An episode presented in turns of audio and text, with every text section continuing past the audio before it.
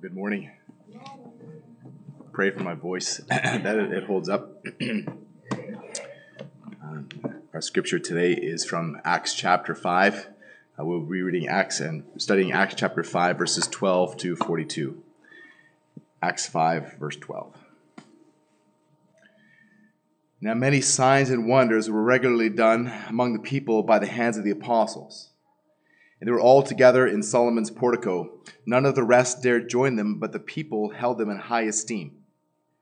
And more than ever, believers were added to the Lord, multitudes of both men and women, so that they even carried out the sick into the streets and laid them on cots and mats, that as Peter came by, at least his shadow might fall on some of them. The people also gathered from the towns around Jerusalem, bringing the sick and those afflicted with unclean spirits, and they were all healed. But the high priest rose up, and all who were with him, that is, the party of the Sadducees, and filled with jealousy, they arrested the apostles and put them in the public prison. But during the night, an angel of the Lord opened the prison doors and brought them out, and said, Go and stand in the temple and speak to the people all the words of this life. And when they heard this, they entered the temple at daybreak and began to teach. Now, when the high priest came and those who were with him, they called together the council and all the senate of Israel and sent to the prison to have them brought. But when the officers came, they did not find them in the prison, so the prisons, sorry, so they returned and reported, "We found the prison securely locked and the guards standing at the doors. When we opened them, we found no one inside." Now, when the captain of the temple and the chief priests heard these words, they were greatly perplexed about them, wondering what this would come to. And someone came and told him, Look, the men who you put in prison are standing in the temple and teaching the people. Then the captain and the officers went and brought them, but not by force, for they were afraid of being stoned by the people. And when they had brought them, they set them before the council, and the high priest questioned them, saying, We strictly charge you not to teach in this name, yet here you have filled Jerusalem with your teaching, and you intend to bring this man's blood upon us. But Peter and the apostles answered, we must obey God rather than men. The God of our fathers raised Jesus, whom you killed by hanging on him on a tree. God exalted him at his right hand as leader and savior to give repentance to Israel and forgiveness of sins. And we are witnesses to these things, and so is the Holy Spirit, whom God has given to those who obey him. When they heard this, they were enraged and wanted to kill them.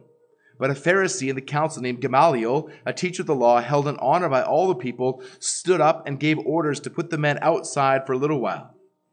He said to them, Men of Israel, take care what you're about to do with these men, for before these days Theudas rose up, claiming to be somebody, and a number of men, about 400, joined him. He was killed, and all who followed him were dispersed and came to nothing. After him, Judas the Galilean rose up in the days of the census and drew away some of the people after him. He too perished, and all who followed him were scattered. So in the present case, I tell you, keep away from these men and let them alone. For if this plan is an undertaking is of man, it will fail. But if it is of God, you will not be able to overthrow them, and you might even be found opposing God. So they took his advice. And when they had called in the apostles, they beat them and charged them not to speak in the name of Jesus and let them go. Then they left the presence of the council, rejoicing that they were counted worthy to suffer dishonor for the name. And every day in the temple and from house to house, they did not cease teaching and preaching Jesus as the Christ. This is the word of our Lord. May He write its eternal truths upon our hearts in the power of His Spirit, and may He use these things to affect His glory in the building of His church. Let's pray together. Almighty God, we praise you for your holy word. For your word is the almighty word of the Almighty God.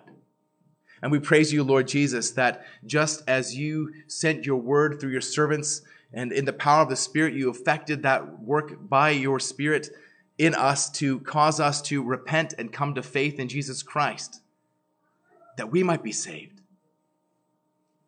Lord, we are confident in the power of that same Holy Spirit who was at work in and through the apostles, emboldening them, equipping them to preach the gospel faithfully no matter what came against them. We praised, we praise you, Lord God, that your word advanced and multiplied and has continued to advance and multiply in this world. For we know, Lord, that your kingdom will not fail.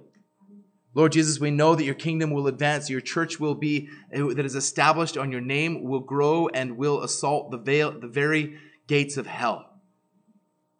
And so we pray, embolden us, Holy Spirit. Strengthen us. Help us to believe these things in our hearts and, Lord, to respond in, to these things in faith and obedience out of, out of love and devotion and worship and faithfulness to you, Lord Jesus Christ, the only Savior, in whose name we pray. Amen. Please be seated.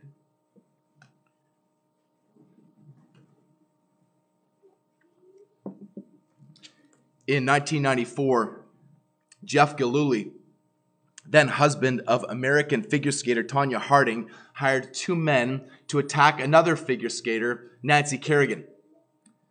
The men struck Kerrigan on the knee with a telescopic police baton, severely injuring her knee. And that was 30 years ago, but I can, I can still vividly remember footage uh, of Kerrigan sitting on the floor, clutch, clutching her, her leg in agony and crying out again and again, Why? Why? Well, the answer to Kerrigan's question was clear. Tonya Harding wanted to keep Kerrigan out of the U.S. figure skating championships and the Winter Olympics so that Harding could win the gold medal. Well, the plan seemed to go according to plan. Kerrigan was, was unable to participate at the U.S. championships and, and Harding won. However, the plot was uncovered. Harding denied any knowledge of the plan, but plea bargained to a lesser charge of covering up the plot after the fact. But as it the story came, came out, she did not only know, but, but she was, was a key part of the plan to, to have Kerrigan attacked. Harding was banned from participating in American figure skating events for the rest of her life. Tonya Harding lives in infamy with the shame of her actions hanging over her head. Her reputation has been destroyed. She's been the subject of, of a movie and, and the butt of countless jokes. And even now, 30 years later, Kerrigan is a millionaire while Harding lives under the cloud of her actions. Tonya Harding was jealous of Kerrigan and her abilities, so she tried to destroy her career. But Harding's life was destroyed in the process. Jealous can be an ugly and destructive emotion. Jealousy has destroyed many, many lives. But not all jealousy is bad. Carolyn Neuheiser, in an article discussing whether wife should be jealous for her husband, writes that, that the Bible clearly teaches that one type of jealousy is a sinful desire of the flesh, which is set against the spirit. It is in the list of works of the flesh in Galatians 5, 19 to 21, she says. And James 3.16 says that the jealousy brings disorder and every vile practice. However, uh, Mrs. Neuheiser also describes what, what she calls sanctified jealousy, where a wife's desire is for her husband's heart. And she says that deeply personal conversations with a female are hers and hers alone. My beloved is mine and I am his, says the wife of Solomon 2.16. And so the, this, this wife with, with sanctified jealousy seeks to and strives to develop, develop a deeper relationship with her husband. And the same can obviously be said of a, uh, and applied to a husband's jealousy for his wife. And this positive type of jealousy reflects the jealousy of Almighty God. Exodus 25 says, I, the Lord your God, am a jealous God. And I remember many years ago sitting down for dinner with a friend of mine and, and, trying to share the gospel with him. And, and he was, was troubled and wondering about, about this, this passage. He was, was questioning the, the goodness of God because of God's divine jealousy.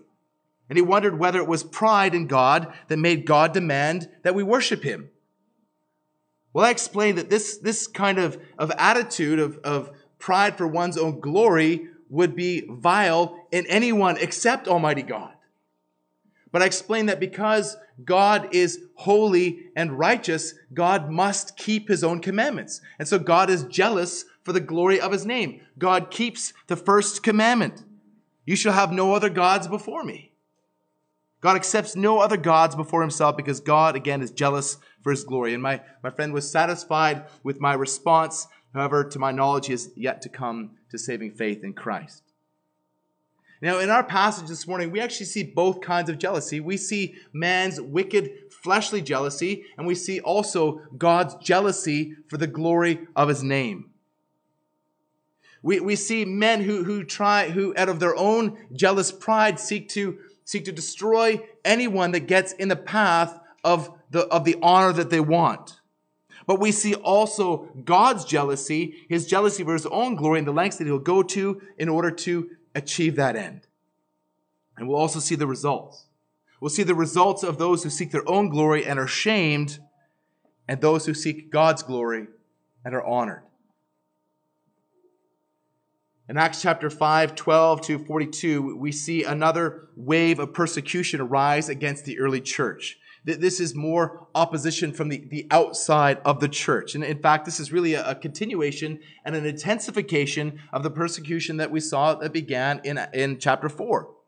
This persecution is, is building and building and will reach a crescendo in chapter 7 with the stoning of Stephen, the, the first martyr of the church.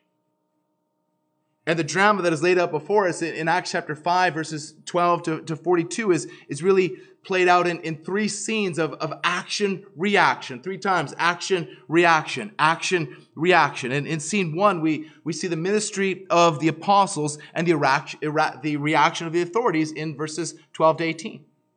In scene two, we see further ministry of the apostles and the reaction of the authorities again in verses 19 to 28. And then in scene three, we see still further ministry of the apostles and the reaction, the reaction of the authorities in verses 29 to 42. And then finally in verses 41, sorry, in uh, 29 to 40. And then finally we have an epilogue in verses 41 and 42 with the, with the final response of the apostles, or rather the continuing response of the apostles. So in this passage, then, then we see the jealousy of man for his own glory and the jealousy of God for his glory. And we'll see the effects of both. So the first example of ministry reaction in verses 12 to 18. The scene opens with a summary statement from Luke. Now, many signs and wonders were regularly done among the people by the hands of the apostles, and they were all together in Solomon's portico. The apostles are in the, the same place where Jesus administered in the, the, temple precincts, and, and also where the apostles had, had, had themselves previously ministered in the temple precincts. It's a, a large open area where, where many people could gather. these, these events that, that we're seeing as the apostles perform signs and wonders serve to authenticate their reliability as witnesses for Jesus Christ. They're demonstrating that they are faithful ambassadors for Christ as Christ continues to minister through them in the power of the Holy Spirit. Now, in contrast to the ministry and judgment, the, the miraculous judgment of death that we saw in our last passage, the death of Ananias and Sapphira, these are signs that point to eternal life through Jesus Christ. But we're told that none of the rest dared join them. Well, there, there's some debate amongst commentators as to who the rest are. Some assert that they are indeed, in fact, secret believers. Um, that they're, they're, they're, they're, true believers, but they, they don't want to, to to, identify themselves as the believers. But, but I, I really think that this is unlikely given the, the immediate and the wider context of the passage, which, which speaks to the prayers for boldness and the answer to those prayers that we saw at the end of chapter 4. I, I believe that these were actually unbelievers who might have been drawn to the message of the gospel on one level, but out of fear did not want to be identified with the apostles or identified as Christians. And at this point, although there was still public favor upon the apostles, the, some of those who showed a level of interest in Christianity did not come to faith because they wanted to avoid oppression from the religious leadership. These are the kinds of people we, we read about in, uh, in John chapter 12, 42 and 43.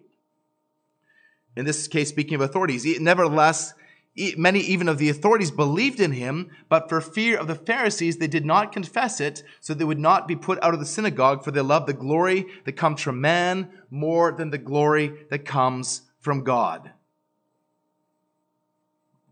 It was far from easy in that culture to be identified as a Christian. Being a Christian in that culture came at great personal cost. There was no room for being lukewarm. And that's still the case for many of our brothers and sisters around the world that, that, that, that standing up and saying, I want to follow Jesus will mean the, the loss of, of job. It'll mean the, the loss even of, of family and friends. It, it could mean being, the loss of freedom through being, being imprisoned, being beaten, and even killed.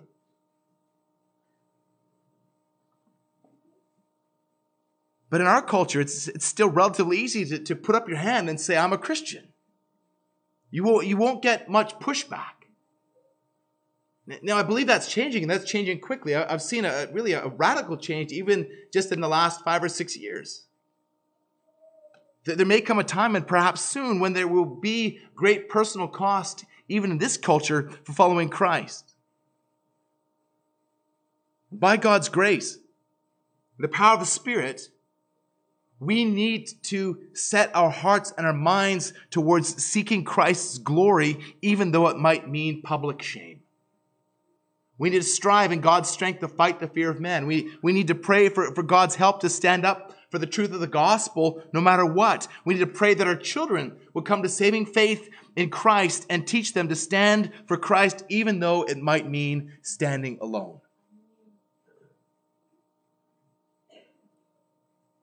But despite that persecution, the church grew more than ever. We're told that multitudes, multitudes of men and women came to saving faith in Jesus Christ. This, friends, was true revival. The, the, the, hand of the Lord was mighty through the apostles and the proclamation of the word, and, and the hand of the Lord was mighty in the hearts of those who heard the gospel and repented and come to, came to saving faith in Christ. And we see here that, that, that the, the apostles were, were performing Again, more signs. People would, would actually carry the, the sick into the streets so that Peter's shadow might fall on some of them and would heal them. And we're told also that the ministry had now begun to spread outside of Jerusalem as people are bringing this, the sick and demon possessed, even from, from outlying villages, into Jerusalem so that they could be healed by the apostles, actually, by the name of Jesus Christ through the apostles. So the word of God is, is spreading. They were all healed. We're going to see this, the Lord doing the same sort of work through the Apostle Paul in, in Acts chapter 19 as, as people bring handkerchiefs. I tell you, my handkerchief wouldn't make anybody better, but they bring handkerchiefs and, and aprons to the Apostle Paul, or that, that touched this, the Apostle Paul's skin. And when these, these aprons came into contact with the sick and demon possessed, they also were healed. Last week we saw how Satan had, had tried to, to damage the church from inside. But now we see that Satan's kingdom is being destroyed. This is the evidence that the apostles are continuing the ministry of the Lord Jesus Christ. Mark writes about this in Mark 6 54 to 56 about those who, who just touch the fringe uh, of Jesus' garment are, are, be, are made well. So these signs are evidence that the apostles were commissioned by Jesus Christ to be his eyewitnesses.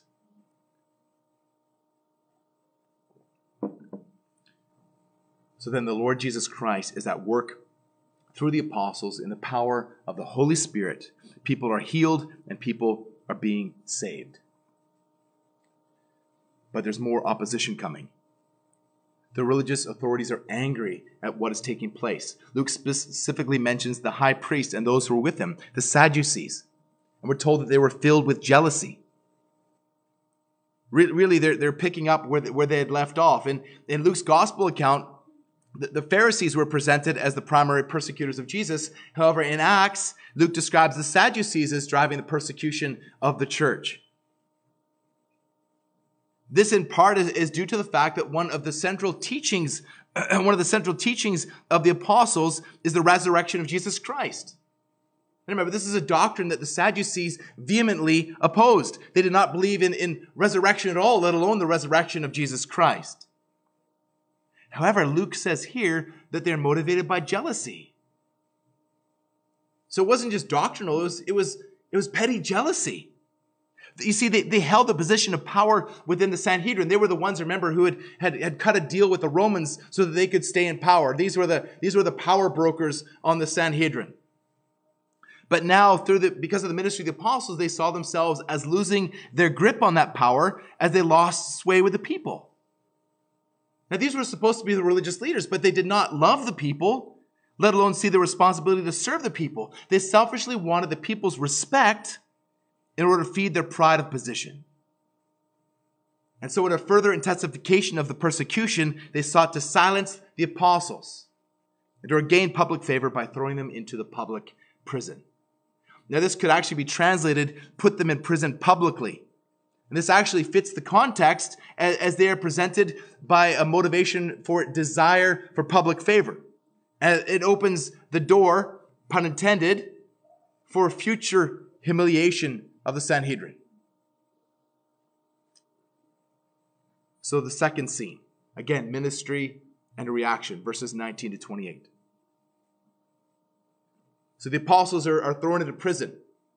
But during the night, an angel of the Lord appears and opened the, the prison doors and brought them out miraculously.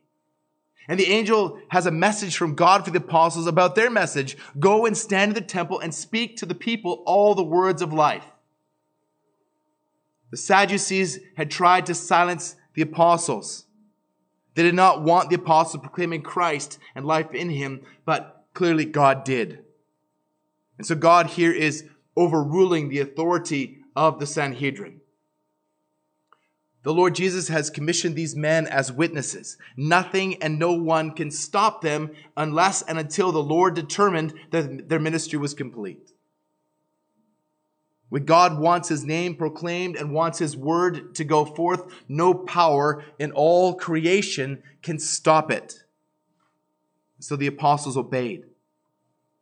Now, the temple precincts were, were closed at night, so at their first opportunity, early the next morning, we're told that they went to the, the temple precincts and began immediately to teach.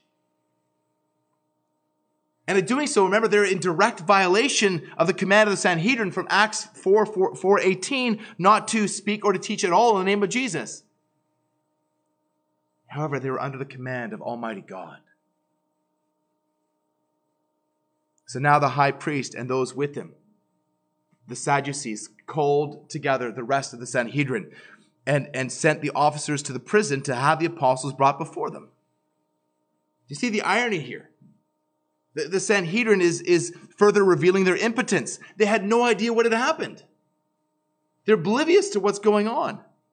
The officers realized that, that they were gone and then came and reported what had happened. The prison was locked, the guards were still there, but the prison was empty.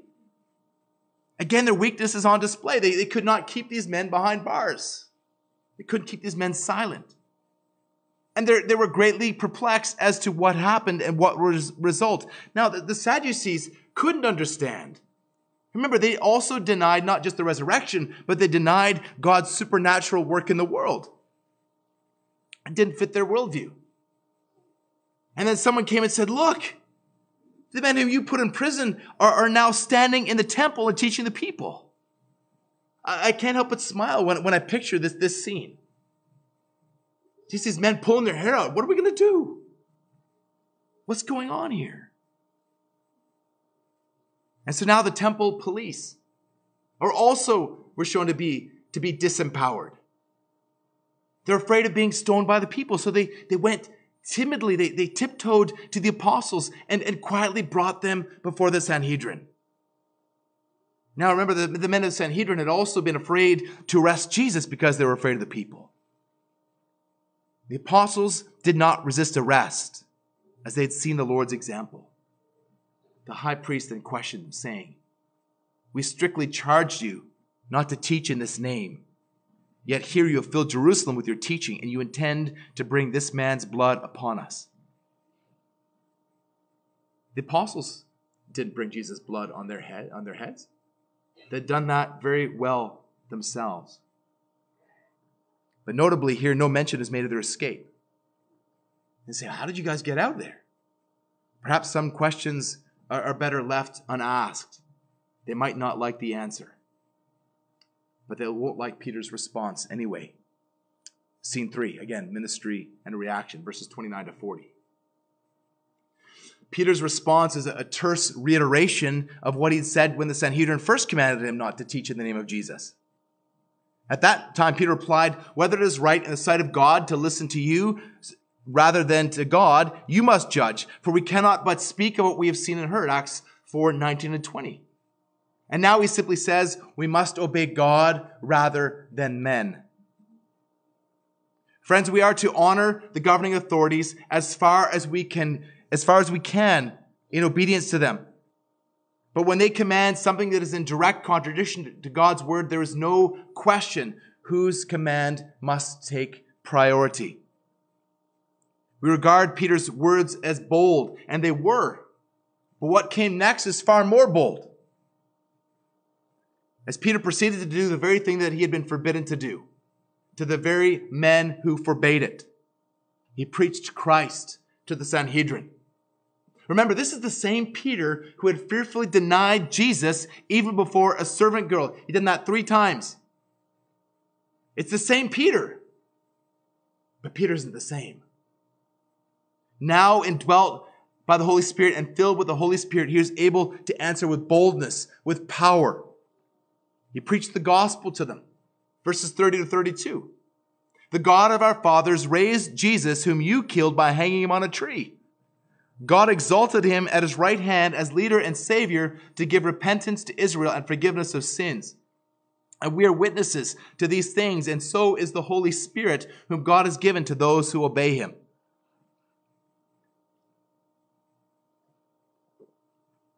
So the Sanhedrin is placing the apostles on trial for disobeying them. But it is they who are on trial for killing Jesus. And the verdict against them is guilty. The Sanhedrin had, had shamed Jesus and killed Jesus, but God exalted Jesus by raising him from the dead and raising him to his right hand where he now sits enthroned. They sought to abase Jesus to the lowest position, but God has exalted him to the highest position. They had declared Jesus cursed by God, but God exalted him and declared him to be God. Now, here they, they refer, uh, the apostles refer to, to them killing Jesus by hanging him on a tree. This is a, a clear reference to Deuteronomy 21, 23. A, a, hanged man is cursed by God. This is cited by Paul in Galatians 3, 13. Christ redeemed us from the curse of the law by becoming a curse for us. For it is written, cursed is everyone who's hanged on a tree. Friends, Jesus bore the curse for sin, for all who put their trust in him. Is that you? Have you put your trust in Jesus Christ? Are you trusting Christ and Christ alone for your salvation? Or you, like these men of the Sanhedrin, are you resting in your works, in your position, in your whatever?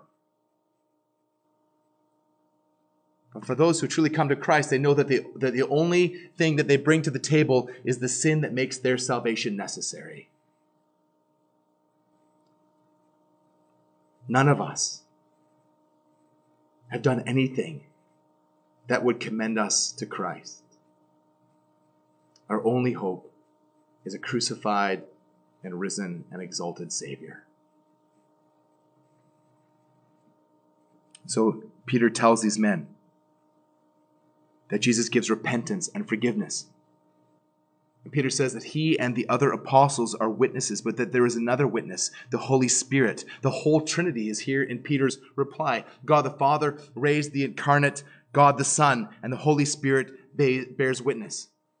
And the Holy Spirit's power is here eh, on, on display as he has empowered Peter to bear witness. The Holy Spirit has enabled Peter to answer with boldness and power. But that's not all.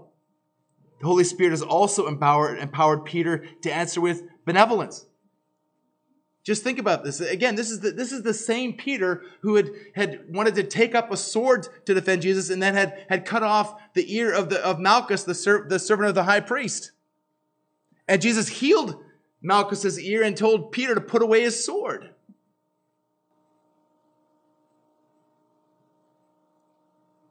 And here Peter's sword is put away as he shares the gospel with his enemies. As men who, eh, with men who had just imprisoned him, as he knows that these men want to kill him. Peter is extending the offer of forgiveness to men who didn't just want to kill Peter, the other apostles. These are the men who killed Jesus Christ. Again, just stop and think about this. You can't do this I can't do this in my own strength. This requires supernatural strength from the Holy Spirit. As the recipient of God's grace, Peter is now offering that grace to his enemies. And we'll see, see this type of generosity of spirit in chapter 7 as, as Stephen, being stoned to death with his last breath, cries out, Lord, do not hold this sin against them. I see a parallel with, with Corrie ten Boom, the, the, the, the, Dutch woman who was imprisoned by the Nazis for, for rescuing Jews in, in Holland. Her father was, was killed. And, and she and her, her sister were, were sent to, to another concentration camp. And, and her sister died in that concentration camp. And then it was as she was speaking in, in Germany years later, the an SS. Well, uh, I'll, I'll giving away the point, the punchline of the story. A man approached her and said to her, "You do not recognize me, do you, Fraulein?"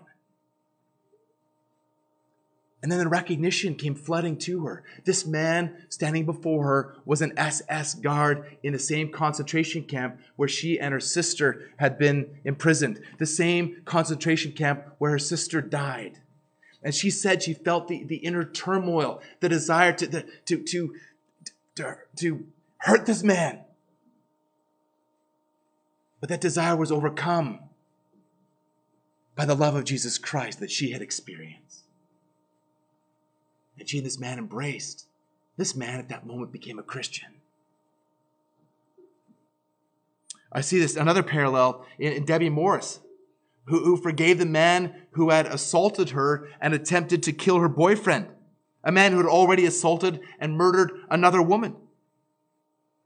You know, it's easy to stand up and with, with bravado to puff out your chest and push back on your enemies. Anybody can do that. Unbelievers do that all the time.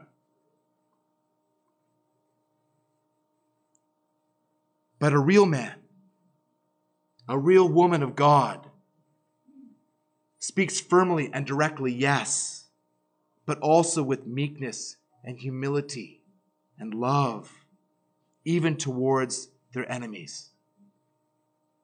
May God make us all men and women like that. Men and women who are increasingly like our Lord and Savior Jesus Christ, who set the example when from the cross he prayed, Father, forgive them, for they know not what they do. Luke 23 34. But now look at the reaction of the Sanhedrin. They were enraged and wanted to kill them. They flew into a murderous rage, rage. And behind their, their hatred of the apostles was the hatred of their Lord, the hatred of the name that they proclaimed. That this was demonic inspired hatred, an attempt to silence anyone who would proclaim Christ permanently. Their hatred was ignited by the fires of hell and was bent on extinguishing the light of the gospel from the church. But God had another plan. Verse 34. But a Pharisee in the council named Gamaliel, a teacher of the law, held in honor by all the people, stood up and gave orders to put the men outside for a little while. Gamaliel, a, a Pharisee, held a, he held a, a, prominent position in the Sanhedrin. He was well respected. He was very likely the, the grandson of the famous Rabbi Hillel. He was also the teacher of Saul before Saul became Paul. In fact, it is very likely that, that Paul was present for this discussion and is the one who related to Luke. Gamaliel warned them, Men of Israel, take care what you're about to do with these men. And he used two examples from recent history that would have been very familiar to them. Theudas, who had rallied 400 men to his side, eh, but then was killed and his followers dispersed. It ended in nothing, Gamaliel says. And then Judas the Galilean, who, who led a revolt against Rome, he too was killed and his people scattered. Josephus, the historian, speaks of, of a Galilean named, named Judas who led a revolt against Rome. It was based on the refusal to pay taxes. It's based on a, this is a historical event. So Gamaliel uh, concludes in verses 38 and 39. So in the present case, I tell you, keep away from these men and let them alone. For this plan or undertaking is from man, it will fail. But if it is from God, you'll not be able to overthrow them. You might even be found to be opposing God. So Gamaliel's counsel was, was not to act rashly, rather to leave them alone. He's saying, wait and see. If the apostles are merely acting in, in their own human effort, like those of Theudas and Judas the Galilean, they will fail. However, if the apostles are acting on behalf of God, fighting against them is fruitless and would amount to opposition against God himself. Commentators are, are divided as to their assessment of Gamaliel's counsel. Many see Gamaliel as a wise counselor. However, Martyn Lloyd-Jones says that Gamaliel was as blind as the raging colleagues of the Sanhedrin with him. Now, I tend to agree with, with Martyn Lloyd-Jones' assessment. In one sense, Gamaliel was right. They were opposing God.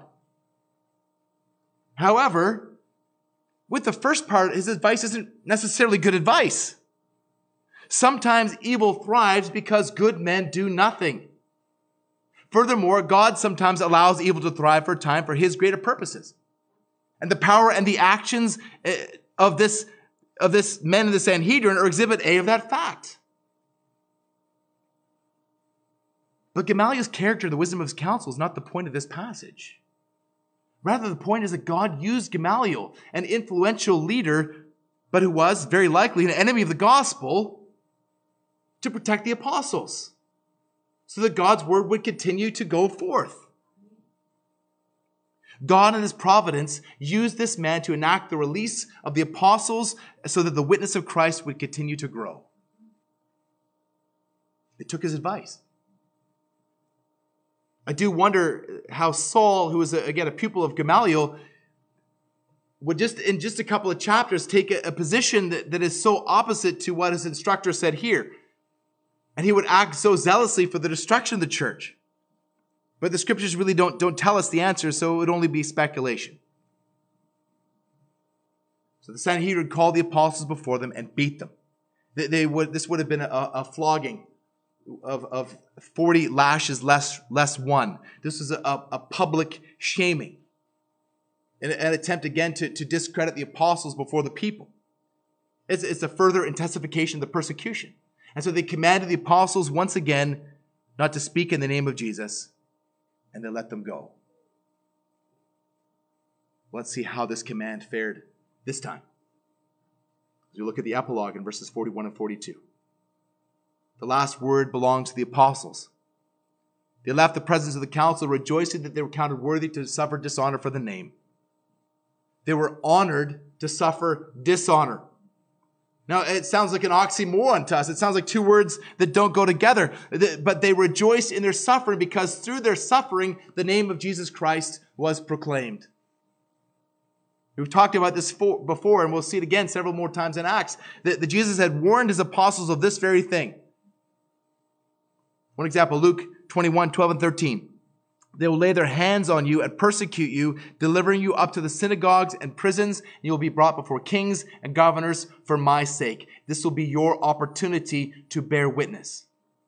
So the apostles saw this as an opportunity and a privilege to bear witness for Jesus Christ. And by God's grace, they did not seek their own honor, but they sought the honor of Jesus Christ. Peter knew personally what he was talking about when he wrote 1 Peter 4 13 and 14. But rejoice insofar as you share Christ's sufferings, that you also may rejoice and be glad when his glory is revealed. For if you are insulted for the name of Christ, you are blessed, because the Spirit of glory rests upon you. So, okay, just think about this from, from Peter's perspective. Peter wrote 1 Peter many years after this event, but that th- these events that he saw again and again he saw the, this persecution and, and these trials that he experienced as opportunities to bear witness of Christ. The tradition says that he continued to do so even to his death. When, as, as history records, he was, he was crucified, but, but he was unwilling to be crucified and, and to die in the same manner of death as the Lord Jesus Christ. So he said, If you're going to crucify me, crucify me upside down. And that's how Peter met his Lord.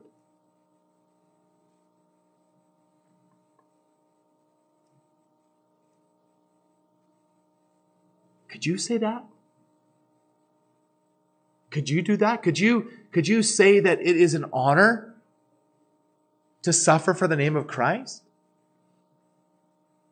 Can you say that, that the, the trials that, that you are experiencing or have experienced or will experience, can you say that, that you are thankful for them because they give you opportunity to bear witness for Christ? To glorify Christ? Trials will come. But your only hope and mine in those trials is to look beyond ourselves, beyond our trials, to Christ and His glory.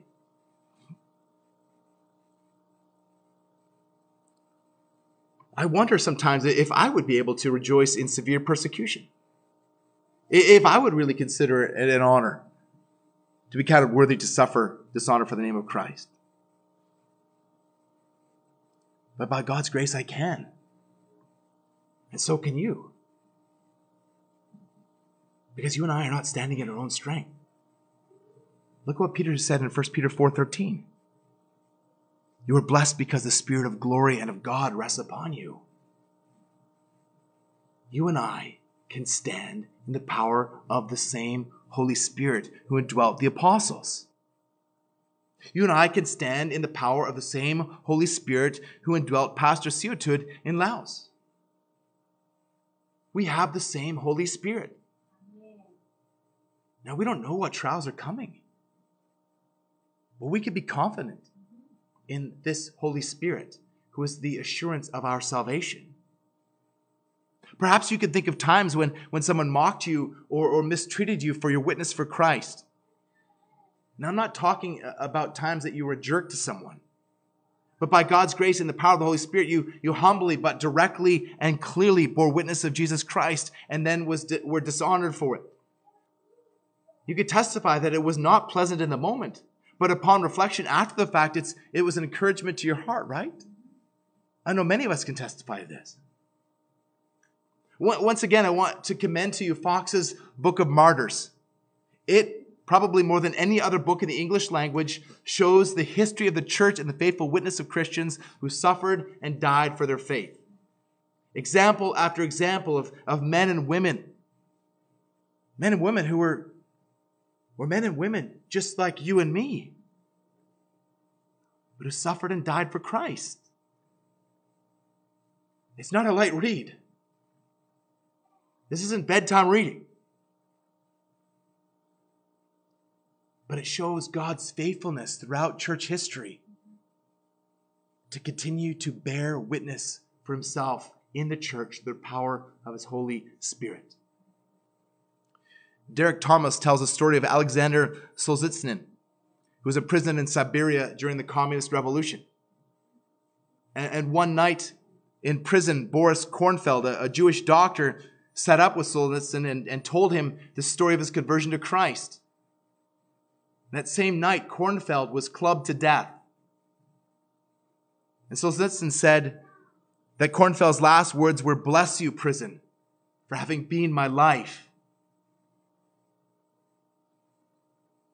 He knew that, that in that prison, and even his horrific death in that prison, was what ushered him into the presence of Almighty God. Again from Derek Thomas. The apostles and, and all who truly suffer for Christ had come to understand that Jesus transforms the experience of death from one of cringing fear to one of glorious anticipation of being in the nearer presence of the ascended Lord Jesus Christ. That's the message of Hebrews 2 14 and 15. Since therefore the children share in flesh and blood, he himself likewise partook of the same things, that through death he might destroy the one who has power over death, that is the devil, and deliver all those who through fear of death were subject to lifelong slavery. Friends, Christ has defeated our most powerful enemies, death and Satan. So we have nothing to fear from men. Again, I had to ask myself whether I truly believe this. Even as I was preparing the sermon, I was like, Lord, do I really believe this? By God's grace, my answer was, Yes, Lord. Yes, I do believe it. Help me to believe it more. Do you believe it? Ask that the Lord will help us to believe it. And finally, verse 42 And every day in the temple and from house to house, they did not cease teaching and preaching that the Christ is Jesus. And so the apostles' ministry continued unabated. The threats and the mistreatment of the Sanhedrin did nothing to hinder the advance of the gospel. They did not cease teaching and preaching that the Christ is Jesus. Ben Witherington says that there is an even larger irony that God and his faithful followers in the end win by losing, by letting their opponents win and then transforming the expected result.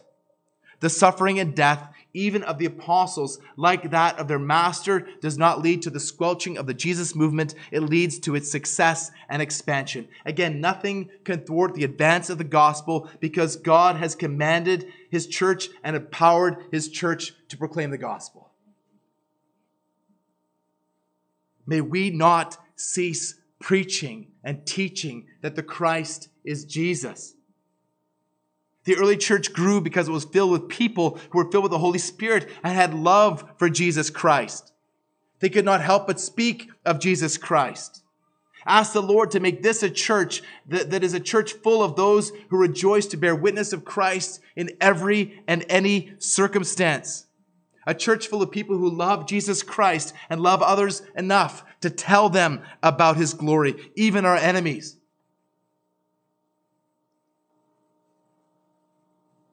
We come back to those who Luke spoke about in verse 13. Those who are of the rest that would not dare join them. Out of fear of man, they remained on the outside and missed the blessing of knowing and serving Christ. We pray for the persecuted church every week. Our brothers and sisters daily suffer shame and mistreatment. They're imprisoned, they're beaten, they're even killed for their faith. But what motivates them? The glory of Christ. And what empowers them? The Holy Spirit. And again, we have the same Holy Spirit as they do.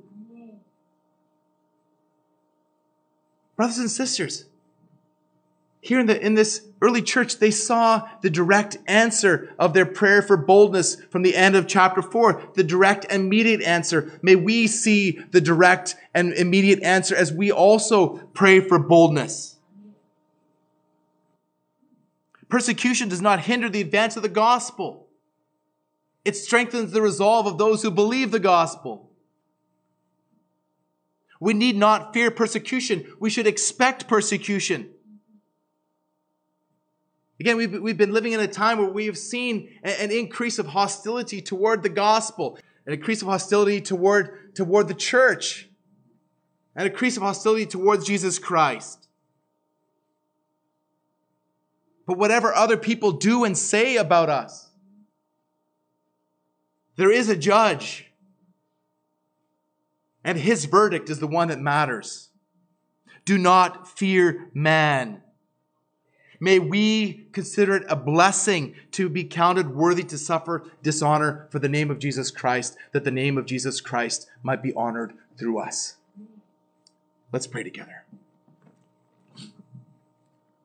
Our Lord Jesus Christ, we want to see your name magnified.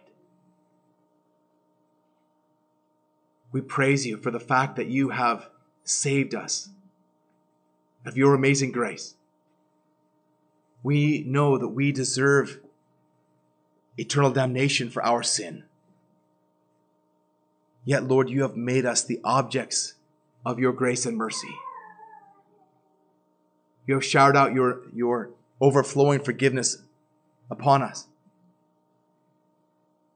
You lived and died and rose again for our sanctification, for our salvation, for our justification. You have given us this, the Holy Spirit to indwell us and to shape us and to mold us and to, to make us more like you. Help us, I pray, Lord Jesus, to follow in the footsteps of the apostles as they follow in your footsteps. Help us to do what we could never do in our own strength, so that your name would be advanced, your kingdom would advance, and your church would grow for the glory of your name. For we pray in the matchless name of Jesus Christ, the only Savior. Amen.